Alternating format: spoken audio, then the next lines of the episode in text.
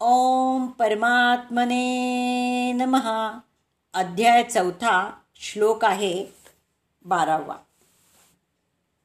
कांक्षंत कर्मणाम सिद्धिम यजन्ते इह देवता. क्षिप्रम ही मानुषे लोके सिद्धी भवती कर्मजा. मनुष्य या जगात सकाम कर्मामध्ये सिद्धीची इच्छा करतात. म्हणून ते देवतांची आराधना करतात. अर्थात मनुष्यांना या जगात सकाम कर्मापासून ही त्वरित फलप्राप्ती होते. तर ज्ञानेश्वरीमध्ये काय म्हटलेले आहे ते आपण बघूयात. मग नाना हेतू प्रकारे यथोचिते उपचारे मानली देवंतांतरे उपासिती. तेच जे जे काही अपेक्षित ते तैसे पावती समस्त परी ते कर्मसिद्ध निश्चित ओळख तू वाचुनी देते घेते आणिक निभ्रांत नाही सम्यक. येथ कर्मची फळसूचक मनुष्य लोकी जैसे क्षेत्री जे पेरी जे चौनी वाचवनी आन न निफजे. का पाहिजे तेची देखी जे दर्पणाधारे. ना तरीकडे या सी तळवटी जैसा आपुलाची बोलू किरटी. पडिसादा होऊनी उठी निमित्त योगे. तैसा समस्ताम या भजनाम मी साक्षीभूती अर्जुना येथ प्रतिस्फळे ते भावना आपुलाली। तर कर्मफळाची इच्छा करणारे ते लोक लोकी देवतांची पूजा करतात। तर इथे कोणतं कर्म अभिप्रेत आहे? श्रीकृष्णांनी अर्जुनाला तू नियत कर्म कर असं सांगितलं। तर हे नियत कर्म म्हणजे कसलं कर्म? तर यज्ञाची प्रक्रिया म्हणजे कर्म. पण यज्ञ म्हणजे काय? तर यज्ञ हा साधनेचा विधी ज्यामध्ये श्वास आणि उच्छ्वासाचं हवन केलं जातं. याचा परिणाम असतो की परमात्म्याची प्राप्ती. म्हणजे कर्माचा खरा अर्थ आहे आराधना. तिचं स्वरूप याच अध्यायात आपल्याला पुढं बघाव्यास मिळतं. या आराधनेचा परिणाम काय बरं असतो? संसिद्धीम म्हणजे परमसिद्ध परमात्म्याची प्राप्ती. यांती ब्रह्म सनातनम शाश्वत ब्रह्मामध्ये प्रवेश. परम नैष्कर्म्याची स्थिती. तर श्रीकृष्ण म्हणतात की माझ्याप्रमाणे आचरण करणारे म्हणजे मला अनुसरणारे लोक या लोकात कर्मफल जे नैष्कर्म्य सिद्धी ती प्राप्त करण्यासाठी देवतांची पूजा करतात. अर्थात दैवी संपदा ही सामर्थ्यवान बनवतात. तिसऱ्या अध्यायात सुद्धा श्रीकृष्णांनी सांगितलं होतं की या यज्ञाच्या द्वारे तुम्ही देवतांची वृद्धी करा. दैवी संपदा सामर्थ्यवान बनवा. हृदयरूपी देशात ही दैवी संपदा जो जो उन्नत होईल तो तो तुमचीही उन्नती होईल. या प्रकार परमेश्वराची परस्परांची उन्नती करत परमश्रेयाची प्राप्ती तुम्ही करून घ्या. शेवटपर्यंत उन्नती करीत राहण्याची ही अंतक्रिया आहे. यावर भर देत श्रीकृष्ण म्हणतात की मला अनुसरून वागणारे लोक या मनुष्य शरीरात कर्मफलाची इच्छा करत दैवी संपदेला बलवान बनवतात. नैष्कर्मसिद्धी ही शीघ्रतेने प्राप्त होते. म्हणजे ते कर्मफल प्राप्त करून घेण्यात त्यांना यश मिळतं.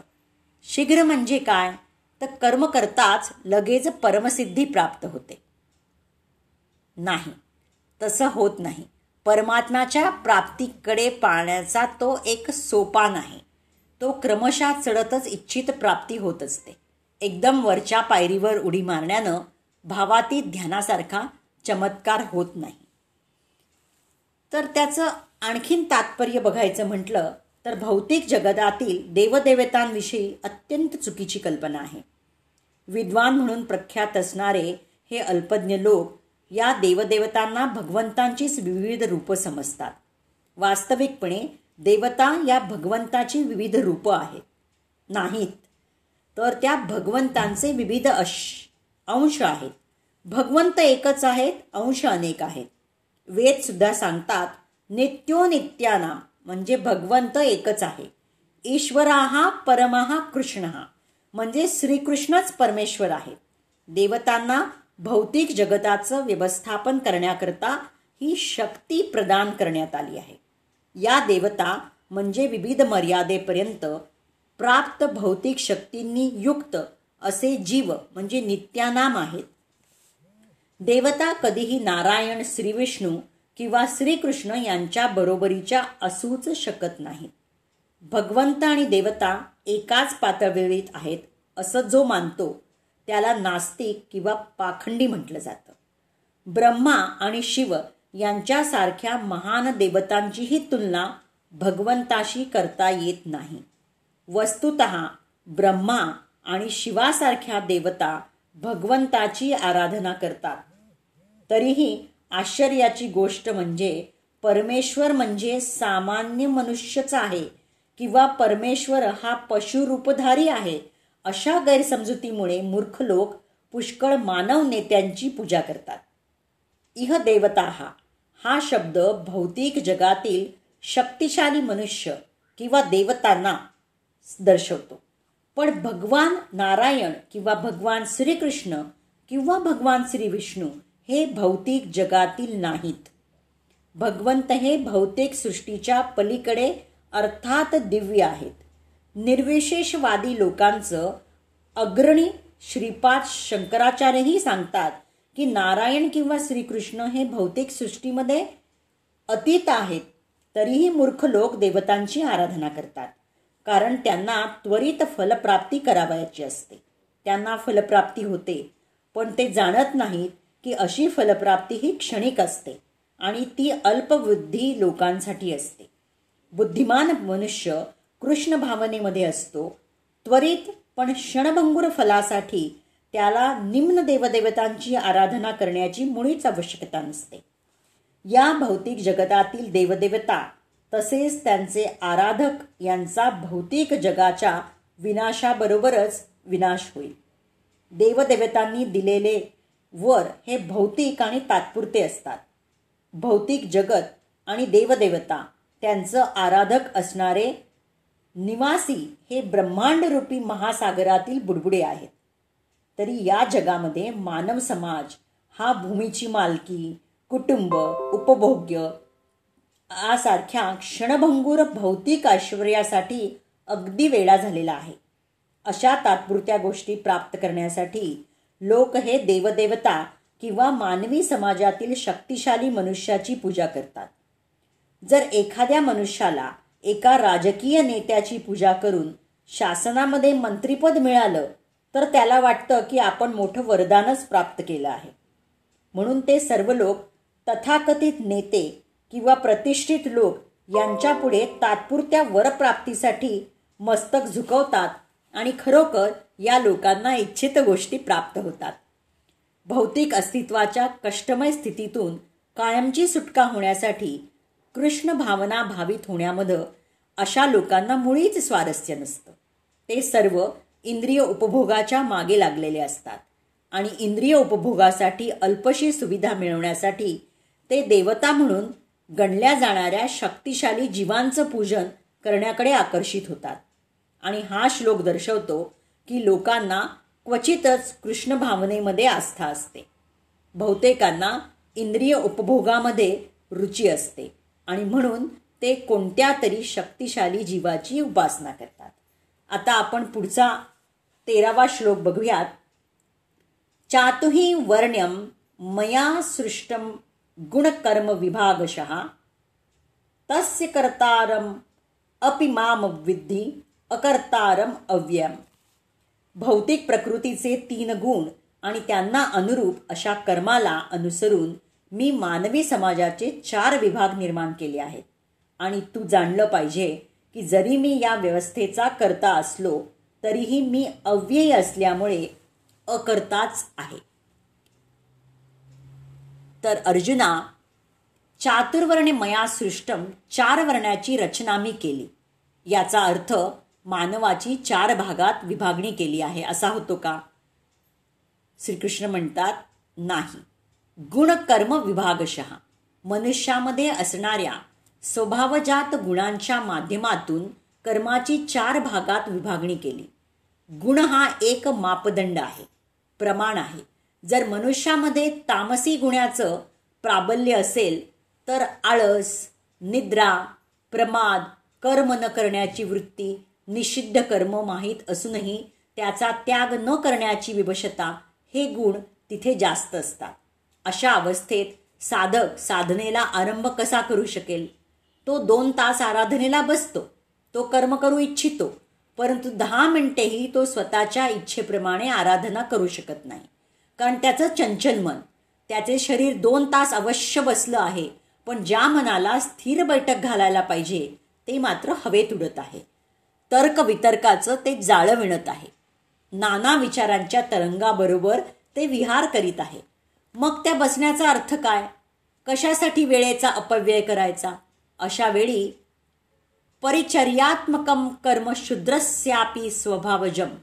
अव्यक्त स्थितीत असणाऱ्या अविनाशी तत्वा स्थित असणाऱ्या या भगवत पथावर अग्रेसर असणाऱ्या आपल्यापेक्षा उच्च अशा लोकांची त्यानं सेवा करावी. यामुळे मनातील दूषित संस्कारांचं क्षमन होईल आणि साधनेला उपयुक्त असणारे संस्कार दृढ होतील.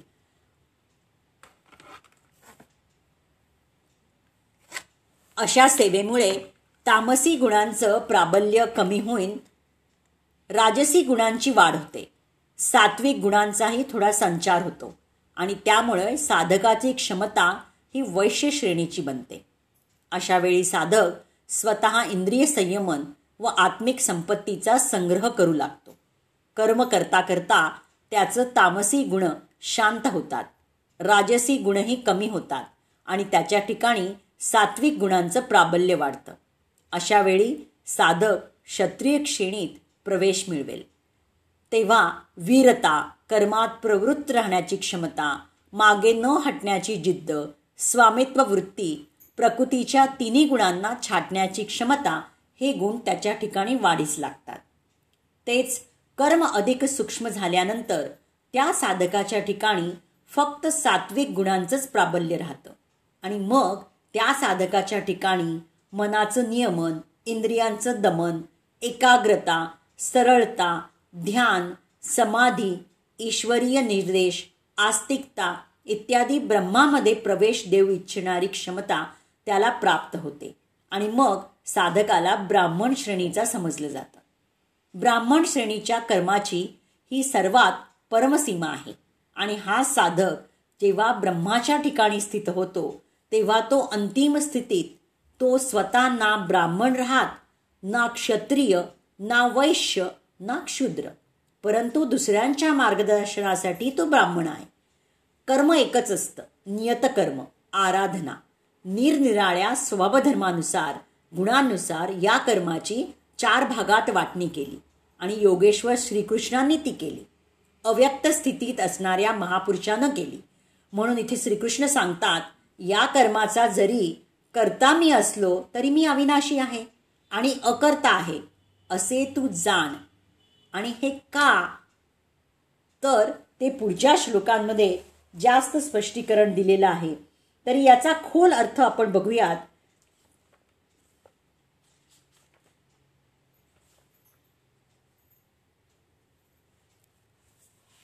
प्रत्येक गोष्टीचे सृष्टा हे भगवंतच आहे.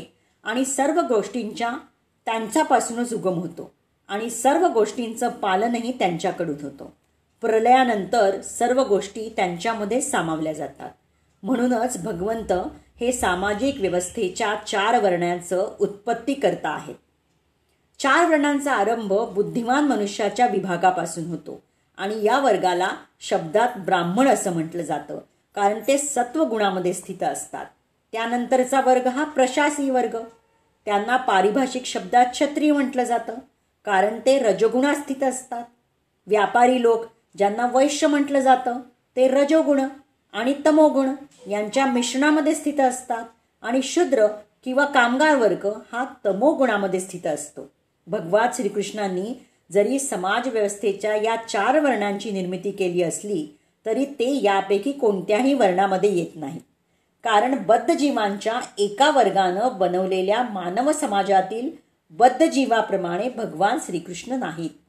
मानवी समाज हा इतर पशु समाजाप्रमाणेच आहे. परंतु मनुष्यांना पशुस्तरावरून उन्नत करण्यासाठी उपयुक्त वर्णांची निर्मिती भगवंताद्वारेच करण्यात आली आहे. जेणेकरून कृष्ण भावनेचा पद्धतशीर विकास होऊ शकेल. एखाद्या विशिष्ट मनुष्याची कर्म करण्याची प्रवृत्तीही ही त्यानं प्राप्त केलेल्या गुणांनुसार ठरवली जाते. आणि या भौतिक प्रकृतीच्या विविध गुणांना अनुसरून असणाऱ्या अशा जीवनाच्या लक्षणांचं वर्णन सुद्धा आपल्या अठराव्या अध्यायात करण्यात आलेलं आहे. कृष्ण भावनाभावित मनुष्य हा ब्राह्मणांपेक्षाही श्रेष्ठ असतो. जरी गुणांनी ब्राह्मण असलेल्या व्यक्तीला ब्रह्म किंवा परमसत्याबद्दल ज्ञान असणं आवश्यक आहे. त्याप्रकारे बरेच जण भगवान श्रीकृष्णांच्या केवळ निर्विशेष ब्रह्मज्योतीचाच आश्रय घेतात. पण जो ब्राह्मणांच्या मर्यादित ज्ञानपलीकडे जातो. पुरुषोत्तम भगवान श्रीकृष्णांचं ज्ञान प्राप्त करतो. कृष्ण भावना भावित मनुष्य किंवा दुसऱ्या शब्दात सांगावायचं झालं तर वैष्णव बनतो. कृष्ण भावनेमध्ये श्रीकृष्णांची सर्व विविध विस्तारित रूपं. उदा राम नृसिंह वराह इत्यादी यांचं ज्ञान समाविष्ट असतं. ज्याप्रमाणे श्रीकृष्ण हे मानवी समाजाच्या या चार वर्णाच्या पलीकडे आहेत त्याचप्रमाणे कृष्ण भावनाभावित मनुष्यही मानवी समाजाच्या सर्व विभागांच्या अतीत असतो आणि मग ते विभाग जाती जमाती राष्ट्र किंवा योनीचे असेनात आता आपण पुढचं प्रष्टीकरण हे चौदाव्या अध्यायात ब बघूया. चौदाव्या श्लोकामध्ये बघूया.